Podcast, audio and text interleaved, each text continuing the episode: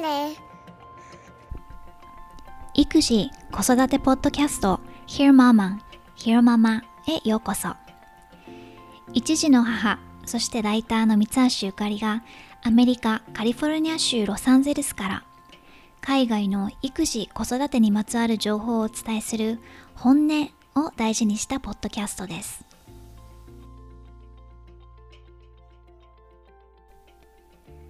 ソーシャルディスタンシングをどれだけちゃんと実践するかは人によって違っていてこれはママ友間でも同じだと思います。この前同じビルに住んでいて息子くんより年齢が少し上の男の子とママさんとばったり遭遇しました。で、まあ、顔見知り程度で、まあ、普段なら少しは会話をする感じなんだけれどこの時息子くんが近所の空き地の地面にチョークで絵を描いていてその男の子はこっちに寄ってきたそうな素振りを見せたのであら一瞬困ったなと思っていたらママがちゃんと、ね、今距離を置かないといけないから一緒に遊べないのよと伝えてくれてほっとしたという出来事がありました。こういうふうにお互いの対応が同じだとスムーズだけれどそうじゃないこともあって難しいなと感じることもあります。失礼にならないようにしなきゃとは思うけれどその反面ソーシャルディスタンシングを適当にやってるとそもそもそれをやってる意味がないし自分も息子くんも身の危険にさらしたくはないなとも思います。今回紹介するニューヨークタイムズの記事はママ友親同士におけるソーシャルディスタンスに関するスタンスの違いを取り上げています。コロナウイルスによって本来は気づきもしない考えの違い価値観の違いみたいなものが浮き彫りになっていると。でこの環境下における、対応次第で将来的な友人関係ママ友関係にも影響が出るんじゃないかなと思わされました。記事のタイトルは Are friendships breaking up over social distancing? Clashing with another parent's choices used to be a minor annoyance. That was before the pandemic. ソーシャルディスタンシングによって友人関係に歪みが生まれているママ友間の意見や決断の違いは前なら少し気になる程度だった。でもパンデミックの今は違う。記事ではママ友間の意見の違いに関するいろんなまあ声を紹介していてこの記事を書いているママさん自身は自分もしっかりソーシャルディスタンスを実践しているとだから6歳の息子くんが道端で友達に遭遇して思わず走り寄っていきそうになったら、まあ、それをちゃんと止めて、ね、6フィート、まあ、約2メートルぐらいを開けなきゃいけないのよと伝えたりってことをまあ徹底していると。残念ながらみんながみんなそうではなくて例えばとあるマサチューセッツ在住のフリーランスライターのママさんは娘さんが友達とフェイスタイムをしている画面の先に56人の子供たちが一緒に遊んでいる姿を見て愕然としたとこれはそのママさんのコメントです My frustration turned to rage when I remembered that the mother is an ER nurse. So she's going to a hospital, coming home, and hosting other children for playdates, and then sending them back to their homes. 私のイライラは相手の子供のお母さんが ER 救急救命室の看護師であることを思い出した時怒りに変わりました彼女は毎日病院に行き家に帰ってきてから他の家の子供たちを呼んでプレイデートをしてその子たちをまた家に返してるんです Usually the parenting disagreements I have aren't real issues just minor things that can be ignored but this feels so different. It's terrible to think relationships will be impacted over the long term, especially when we're already so isolated and lonely. 普段他の親との意見の違いは大したものじゃないし、些細で無視しても差し支えのないもの。でも今回は全く違います。ソーシャルディスタンシングによってみんな孤立しているし、孤独なのに長期の人間関係にも影響があると考えると辛いです。もう一人ママ友と意見の食い違いがあったというのがサンフランシスコに住むママさん。とあるママ友がレイクタホーというスキーリゾートこれはサンフランシスコから車で3時間ぐらいのところにあるんだけれどそこに行っている写真を投稿していて、まあ、必須でない限り旅行はしないようにという話があった1週間後のことだったそうです。で旅行写真を見て、まあ、驚愕しているママは、まあ、彼女のお母さんが病院の集中治療室の看護師さんなんだって。で、まあ、コロナウイルスに感染してる人が医療リソースが少なくてシステムもね、都会ほど整っていないところに出向くことでコロナを広めてしまうことを心配してると。スキーリゾートに行っているママ友さんに連絡をしてみたところ何がいけないの？という反応が返ってきたそうです。She told me she was just staying sane. She didn't mention the risk she posed to others or apologize. 頭がおかしくならないようにしてるだけ。周りの人を危険にさらしていることについても触れず、謝ることもしませんでした。で記事では医師がこういう場合に、まあ、どう対処すべきかっていうアドバイスをしていて、まあ、双方がお互いの意見や懸念を拒否されることなく自由に話す機会を設けるべきだと。Try to consider the other person's viewpoint with compassion Be curious about points of difference rather than judgmental. 思いやりを持って相手の意見や視点に耳を傾けること。批判的になるのではなく、お互いの意見の異なる点について好奇心を示しましょう。と、これは人間関係のコミュニケーション全般にね、言えることで、でも人の命が関わる今のような緊急事態なだけあって、正直 あんまり役に立つ気がしないかな。うん、なんかこうすればわだかまりが解消しますっていうなんか得策はなかなかないような気がします。でここから今回の記事に関して感じたことを少し話したいと思うんだけれど、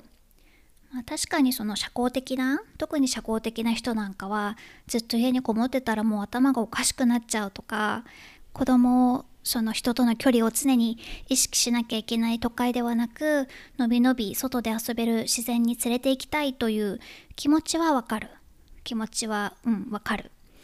それにまあ別の見方をすれば他方というリゾート地にま経済的に貢献しているという側面もあるので、まあ、自分とは違う行動をしている人にはその人なりの考えや視点があるっていうのは分かります。でもこうやって人がそれぞれ自分の中で言い訳や理由を作って私にとって我が家にとってのロックダウン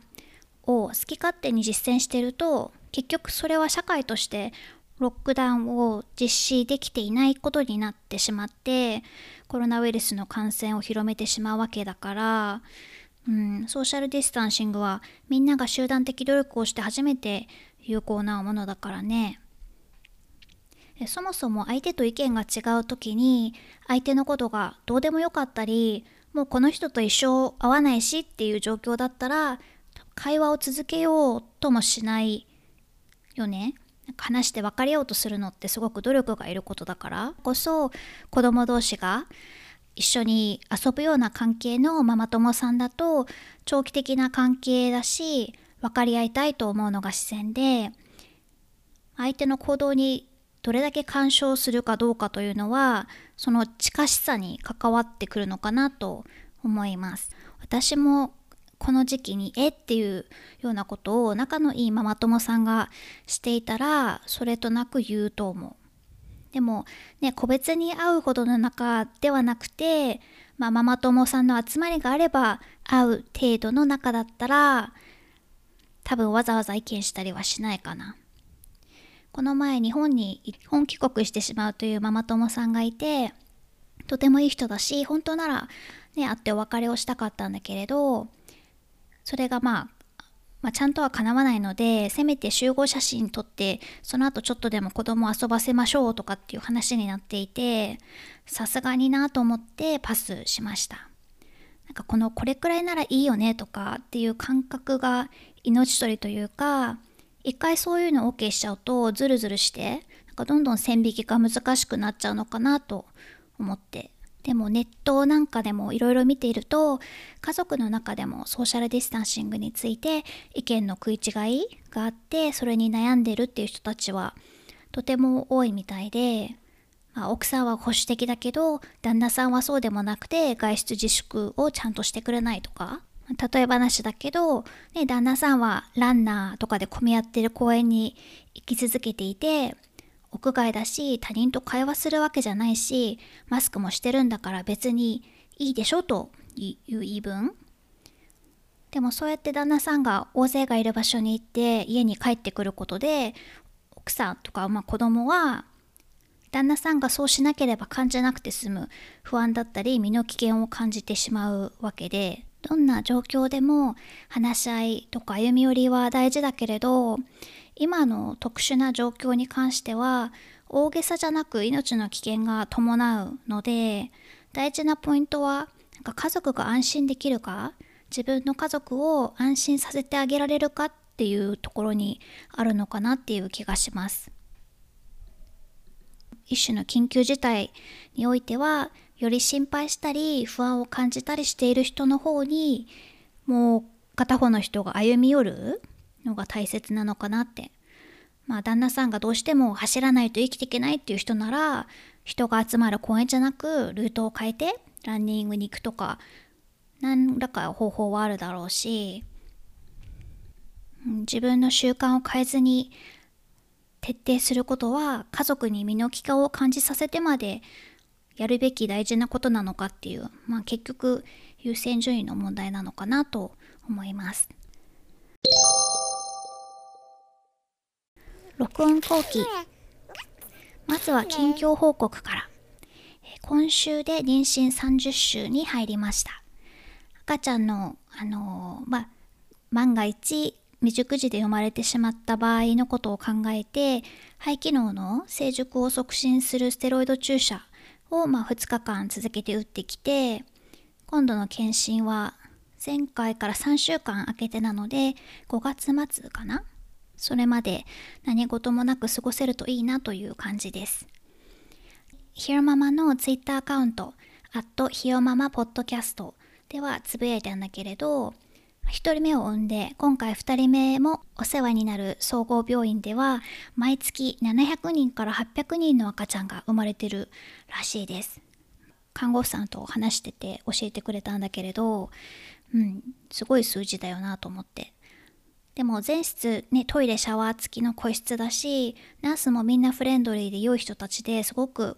いいあのお産を体験することができました。夜のシフトはもう子供が巣立ってるおばさんとか、まあ、それこそおばあちゃんぐらいの年齢の人も結構多くて、それもなんか心地よかったです。なんか私がおばあちゃん子っていうのもあるかもしれないけど。最近、ポッドキャストの配信プラットフォームをサウンドクラウドからアンカーというポッドキャスト専用のサービスに乗り換えました。あの簡単だった移行プロセスについては今度ブログゆかり .iz で書くんだけれどこのアンカーというサービスは音楽プラットフォーム大手の Spotify に買収されてるので Spotify 含めいろんなプラットフォームに一斉配信ができてさらに無料なので移行を決めましたもともと使っていたサウンドクラウドは容量をオーバーしてしまって有料プランを使ってたので一丁前に運用費がかかっていたのですね。で皆さんお気づきかと思いますが冒頭にアンカーを紹介する音声広告を入れました。まあ、1000回再生されて15ドルというあのお値段なんだけれど、まあ、たまにお店で買ったラテを飲みながらスクリプトを書くことができるかな程度ではあるんだけれどひよママを応援すると思って付き合ってもらえると嬉しいですはいで今回紹介したニューヨーク・タイムズの記事にはソーシャルディスタンスに関して身の危険を感じることがあったら、まあ、どうするべきかというアドバイスがちょこっとあって例えばスーパーのレジで待ってる時に6フィートを開けるってことを守らずにやたら近くにいる人がいたりしたらちゃんと声を上げましょうと相手に向かってカジュアルでも真意に何歩か下がってもらえますか？ってお互いの安全のためですってちゃんと伝えると。まあ、相手はね一瞬ムカッとするかもしれないけど自分を守る権利があるからちゃんと声を上げようねと。日本はどういう反応する人が多いかわからないけどこっちの人はナイスに言えば分かってくれる人が多いような気がします。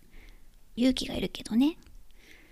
で私は普段はよほどのことがなければ他人に何か言ったりそれこそ注意したりってことはしないんだけれど前にまだ息子くんが生まれて半年くらいの時に一時帰国していて電車に乗っていたのね。そしたらなんか隣の知らないおばさんがいきなり息子くんのほっぺを触ってきたの。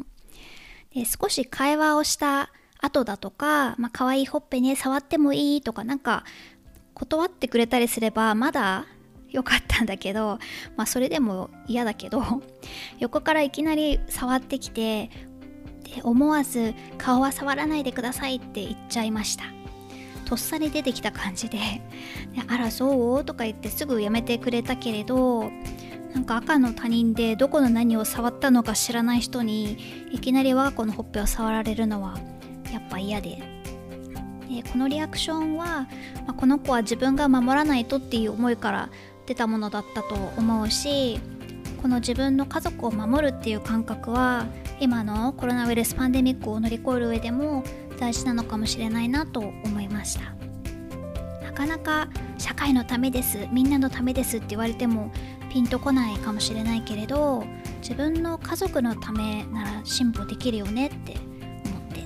て。ちなみに我が家はもっぱら FaceTime や Zoom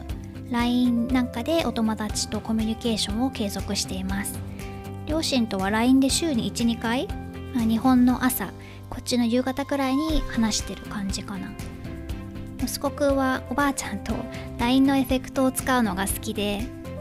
おにぎりになるやつを気に入ってやってます。おにぎりのなんかかぶり物をしてるみたいな感じになって口を開けるとポコポコポコっておにぎりが入ってくやつ。わかるかな？今回も Hear Mama を聞いてくださってどうもありがとうございました。ではまた次回お話ししましょう。